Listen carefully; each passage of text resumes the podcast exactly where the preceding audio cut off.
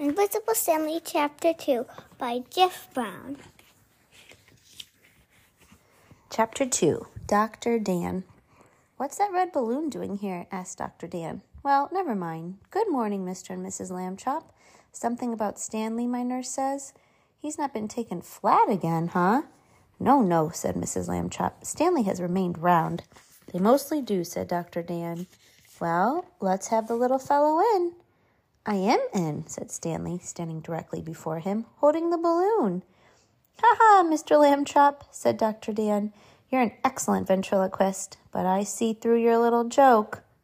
What you see through, said Mr. Lambchop, is Stanley. Beg your pardon? said Dr. Dan. Stanley became invisible during the night, Mrs. Lambchop explained. We are quite unsettled by it. Headache? Dr. Dan asked Stanley's balloon. Throat sore? Stomach upset? I feel fine, Stanley said. I see. Hmm. Dr. Dan shook his head.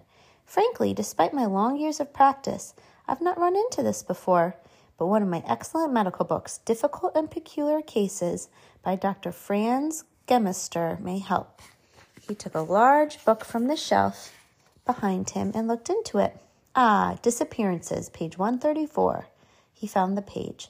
Hmm, not much here, I'm afraid. France, 1851. Madame Poulenc vanished while eating bananas in the rain.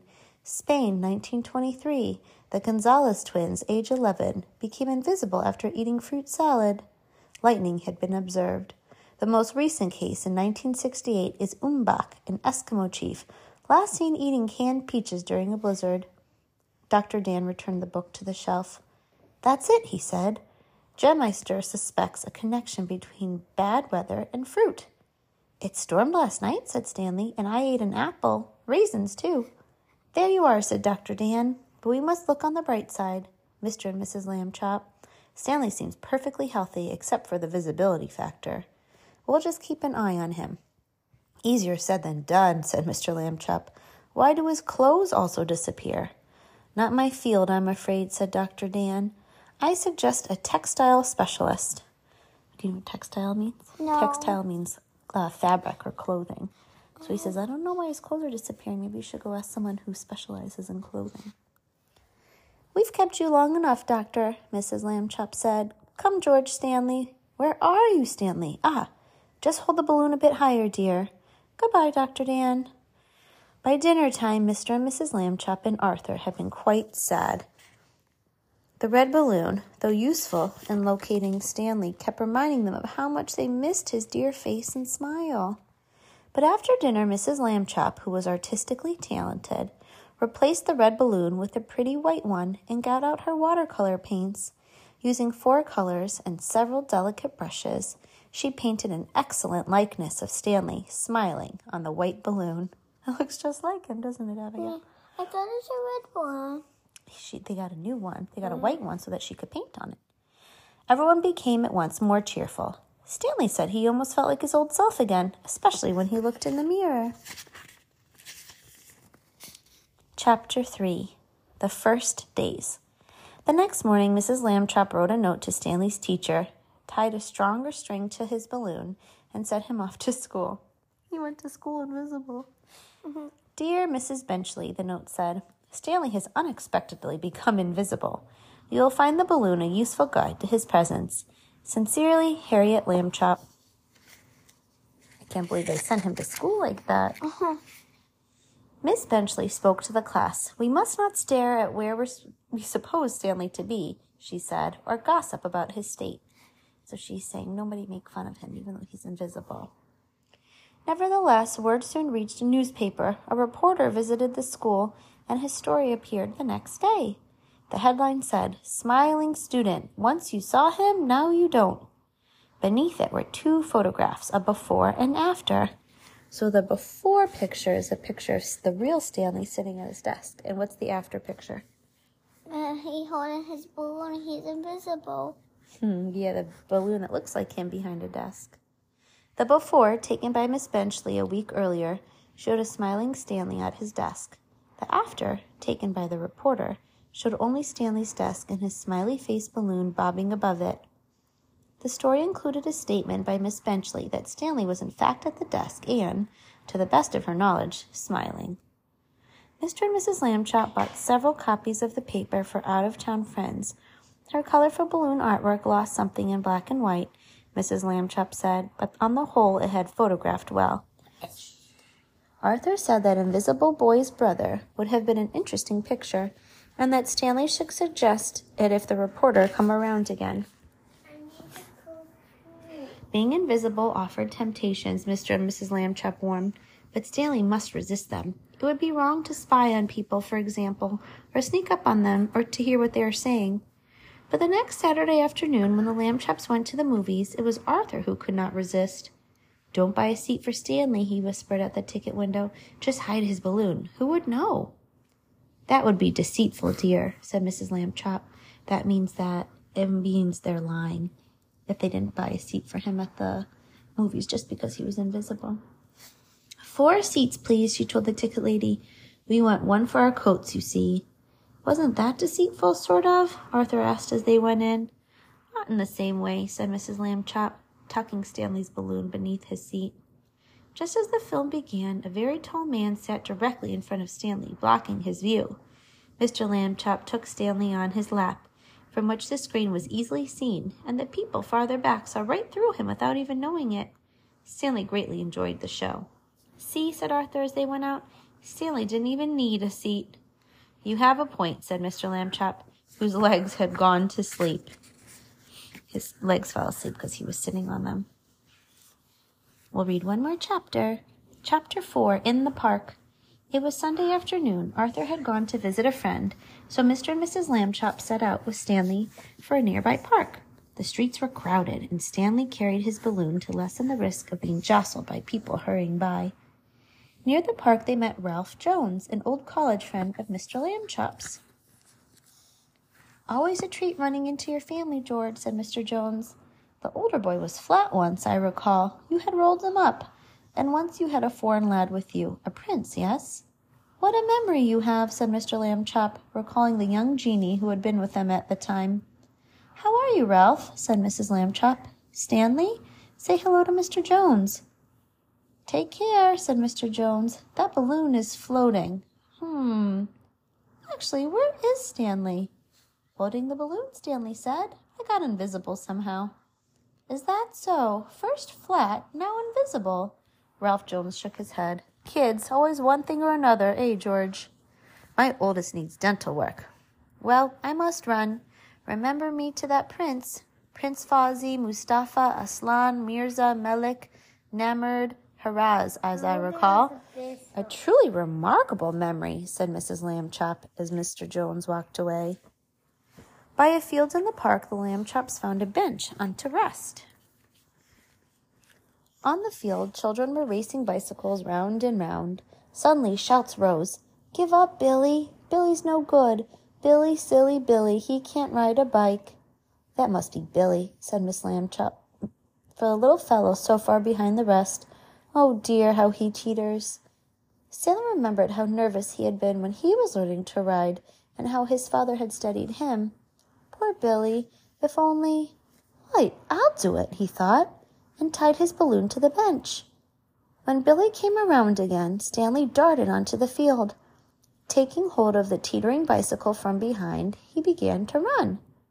Uh oh, said little Billy, surprised to be gaining speed. Stanley ran harder, keeping the bicycle steady. The pedals rose and fell, faster and faster, then faster still. Yikes! cried Billy. So picture in your head Billy is not good on his bike, and every time he tries to ride a bike, he falls over. So Stanley, being invisible, he grabbed the back of the bike and he's helping Billy ride. Nice Stanley. Mm-hmm. Stanley ran as fast as he could. Soon they passed the boy riding just ahead, then another boy, and another. Not until they had passed all the other riders did Stanley, now out of breath, let go. Whee! Billy shouted and went round once more by himself. You win, Billy, shouted the other boys. How did you get so good and so suddenly? You sure had us fooled. Stanley caught his, be- his breath and returned to Mr. and Mrs. Lambchop on the bench. Too bad you missed it, Stanley,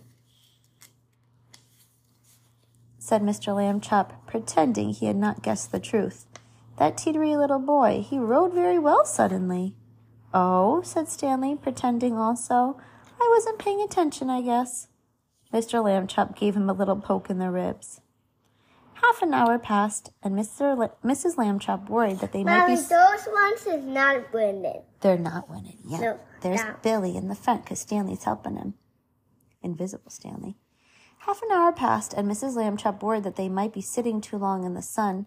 In Stanley's present state, she said, over tanning would be difficult to He detect. helping. He helping. Mm-hmm.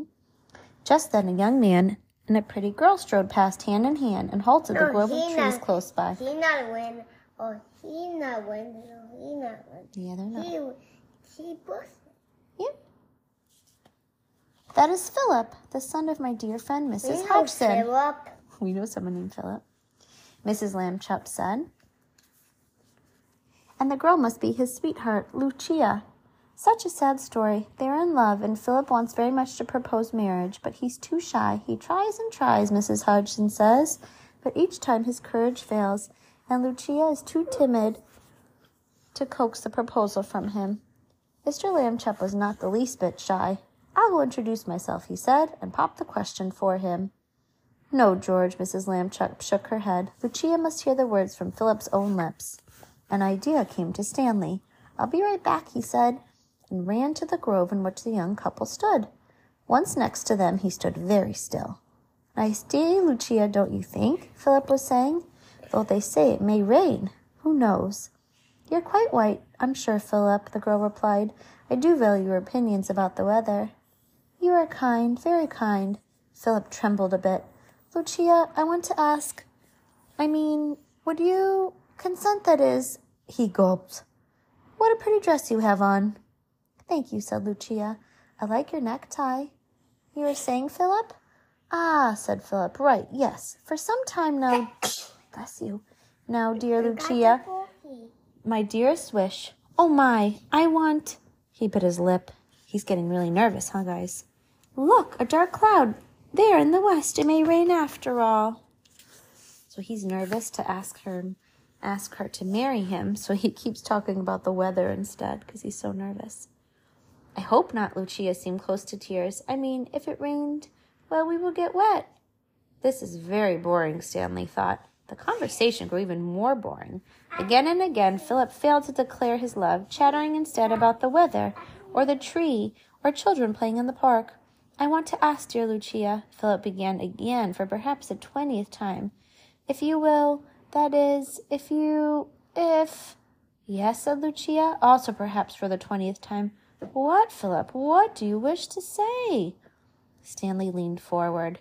Lucia, said Philip. Hmm, uh, I. He's so nervous, huh? You can say it. Marry me, said Stanley, making his voice as much like Philip's as he could. Lucia's eyes opened wide. I will, Philip, she cried. Of course I will marry you. Philip looked as if he might faint. What? Did I? You will? Lucia hugged him and they kissed. I've proposed at last, cried Philip. I can hardly believe I spoke the words. You didn't, Stanley thought. Because it was what? Who said it? Stanley. Invisible Stanley behind the tree said it. Mr. and Mrs. Lambchop had seen the lovers hug. Well done, Stanley, they said when he returned to their bench, and several more times on the way home.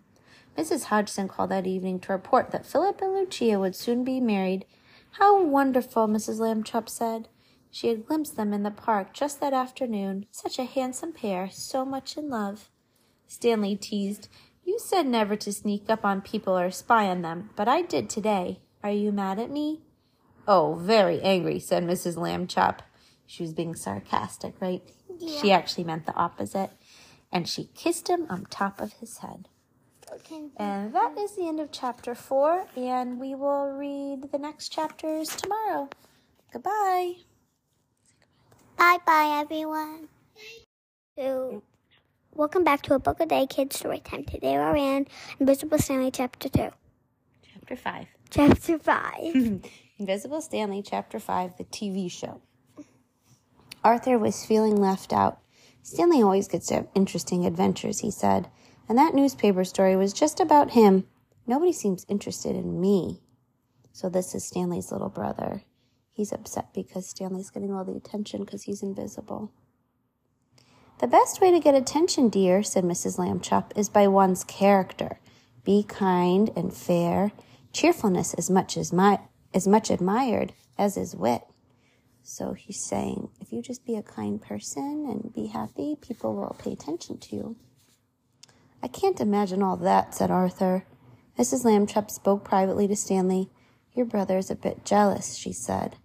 When I was flat, Arthur was jealous because people stared at me, Stanley said. Now they can't see me at all, and he's jealous again. Mrs. Lambchop sighed. If you can find a way to cheer him up, please do. The very next day, an important TV person phoned Mr. Lambchop. Teddy Talker here, Lambchop, he said, host of the enormously popular TV show, Talking with Teddy Talker. Will Stanley appear on it? It would please us to have Stanley appear anywhere at all, Mr. Lambchop said. People can't see him, you know. I'll just say he's there, said Teddy Talker. Speak to the boy, let me know. Stanley said that he did not particularly care to go on TV, but then he remembered about cheering up Arthur. All right, he said, but Arthur too. He likes to tell jokes and do magic tricks. Say we'll both be on the show. Arthur was very pleased, and that evening the brothers planned what they would do. The next morning, Mr. Lambchop told Teddy Talker. Excellent plan, said the TV man. This Friday, yes? Thank you, Lambchop. Welcome, everybody, said Teddy Talker that Friday evening from the stage of his TV show. Wonderful guests tonight, including an invisible boy. In the front row, applauding with the rest of the audience, Mr. and Mrs. Lambchop thought of Stanley and Arthur, now waiting in a dressing room backstage. How excited they must be. The other guests were already seated on the sofa by Teddy Talker's desk. He chatted first with a lady who had written a book about sausage, next with a tennis champion who had become a rabbi, then with a very pretty young woman who had won a beauty contest, but planned now to devote herself to the cause of world peace. At last came the announcement that began the Lambchop plan. Invisible Stanley has been delayed, but will be here shortly, Teddy Talker told the audience. Meanwhile, we are fortunate in having with us his very talented brother. Protests arose from the crowd. Brother? A visible brother? Oh, good thing we got in free. Ladies and gentlemen, said Teddy Talker, mirth and magic with Arthur Lambchop. Arthur stepped out onto the stage wearing the smart black magician's cap cape Mrs. Lambchop had made for him, and carrying a small box which he placed on Teddy Talker's desk. Hello, everybody, he said. The box is for later. Now let's have fun. Have you heard the story about the three holes in the ground? He waited, smiling. Well, well, well. Two people laughed, but that was all. I don't understand, said a lady sitting behind Mr. and Mrs. Lambchop. Mr. Lambchop turned around in his seat. A well is a hole in the ground, he said. Well, well, well, that's three holes. Ah, I see, said the lady. A riddle, ladies and gentlemen, cried Arthur. Where do kings keep their armies? I don't know. Where? Someone called. You don't know? In their sleeveys, said Arthur. They keep their armies in their sleeveys. Many people laughed now, including the lady who had missed the first joke. I got that one, she said. A mind reading trick now, Arthur announced. He shuffled a deck of cards and let Teddy Talker draw one. Don't let me see it, he said, but look at it. Picture it in your mind. I will concentrate using my magic powers. Arthur closed his eyes. Hmm. Your card, sir, is the Four of Hearts. It is, cried Teddy Talker. It is the Four of Hearts. Voices rose again. Incredible. He can read minds. He's so young, too. Do that one again, lad. Certainly, said Arthur. But he had used a false deck, and every card in that deck was the Four of Hearts, and the audience would surely guess that if the card was named again. Fortunately, the brothers had thought of this. Backstage, Stanley tied his balloon to a chair. Arthur now shuffled a real deck of cards, then called for a volunteer. When an elderly gentleman came up onto stage, Stanley tiptoed out to stand behind him. The audience applauded the volunteer. How peculiar this is, Stanley thought. Hundreds of people looking, but not one can see me. Draw a card, sir, said Arthur. Thank you. Keep it hidden, but picture it in your mind. Again, closing his eyes, he pretended to be thinking very hard. A quick peek showed Stanley that the volunteer held the ten of clubs. He tiptoed over to whisper in his brother's ear. Arthur opened his eyes. I have it. The card is the ten of clubs. So how did he know what the guy's card was? Because Arthur came, because um, Invisible Stanley came and peeked and then whispered. And no one saw him because he was invisible, right? So his brother helped him out. Being invisible, he peeked over the guy's shoulder to see. Yes, bravo! cried the old gentleman. The audience clapped hard as he returned to his seat. Mr. Lambchop smiled at the lady behind him. Our son, he said. So clever, said the lady. What will he do next? Mrs. Lambchop drew a deep breath. That morning, Stanley and Arthur had borrowed a pet frog from the boy next door. What came next, she knew, would be the most daring part of the evening's plan. Ladies and gentlemen, said Arthur, a new kind of magic. Arthur Lambchop, that's me, and Henry, the air dancing frog. He lifted Henry from the box on Teddy Talker's desk and held him up. Henry, who appeared to be smiling, wore a little white shirt with an H on it, and also made by Mrs. Lambchop. Fly, Henry, cried Arthur. Fly out and stand still in the air. Stepping forward, Stanley took Henry from Arthur's hands and ran to the far side of the stage.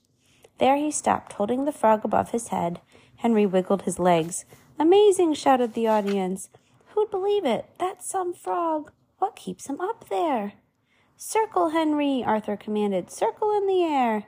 Stanley walked rapidly in circles. So this whole time Stanley's doing this, but no one can see him, right?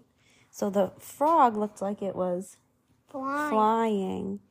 Stanley walked rapidly in circles, swaying Henry the Frog as he went. The audience was tremendously impressed. What a fine magician!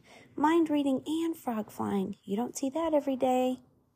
Pretending to control Henry's flight, Arthur kept a finger pointed at Stanley, swooped the frog all about the stage. Whoops! cried Teddy Talker as Henry flew above his desk. On the long sofa, the sausage writer and the tennis rabbi and the beauty winner ducked down. Even Mr. and Mrs. Lambchop, who knew the secret of Henry's flight, thought it was an amazing sight. At last, to great applause, Arthur took Henry into his own hands and returned him to the little box. Stanley tiptoed off to get his smiley faced balloon. The plan now called for Teddy Talker to announce the arrival of the invisible boy and introduce him. But Arthur had stepped forward again. Thank you for cheering me, he told the audience, but I have something to say. That first mind reading trick, I really did do that one. But the second one, actually, I can't read minds at all. And the frying frog, fry, flying frog, he. Voices rose. He can't read minds? We've been lied to? The frog was lying? Not the frog. Wait, he's not done, they said. Please listen, said Arthur. It wouldn't be fair to let you think I did everything by myself. I had a helper. For the second trick, he saw the card and told me what it was. And Henry, well, my helper was whooshing him in the air. By now, the audience was terribly confused. Who? What helper? It was just a regular frog? But some frogs fly. No, squirrels, not frogs. Whooshing? So everyone in the audience is super confused what he's talking about. Arthur went on, My brother Stanley helped me. He fixed it for me to be on this show. He's a really nice brother, and I thank him a lot. Teddy Talker had sprung to his feet. Ladies and gentlemen, may I now present a very special guest who has been here all along, the invisible boy, Stanley Lambchop. Stanley came onto stage carrying his smiley face balloon. Arthur put out his hand, and the audience could tell that Stanley had taken it. There was tremendous applause. The brothers bowed again and again, Stanley's balloon bobbing up and down. Arthur's smile was plain to see, and Mr. and Mrs. Lambchop, as they applauded, thought that even even the balloon's painted smile seemed brighter than before. I have two children myself, said the lad- lady behind them, both entirely visible and without theatrical flair. We are a very usual family. As are we, said Mr. Lambchop, smiling. Mostly, that is. What makes them a little unusual? Because we would get surprises Yeah. every once in a while. Yeah, every once in a while, Stanley, something happens to Stanley. Arthur left the stage. No, not always just Stanley, because once there's a prince. That's, Remember? oh, that's right. hmm Arthur left the stage, and Stanley sat on the sofa between the sausage writer and the beauty contest winner and answered Teddy Talker's questions. He had no idea how he became invisible, he said, and it wasn't actually a great treat being that way. Since he often got bumped into and had to keep reminding people he was even there. After that, Teddy Talker thanked everyone for coming and the show was over. Back home, Arthur felt the evening had gone well. I got a lot of applause, he said, but maybe it was mostly because of what Stanley did. I shouldn't be too proud, I guess. Poise and good humor contribute greatly to a performer's success, said Mrs. Lambchop. You did well on both those counts. Return Henry in the morning, dear. Time now for bed. And that is the end of chapter five.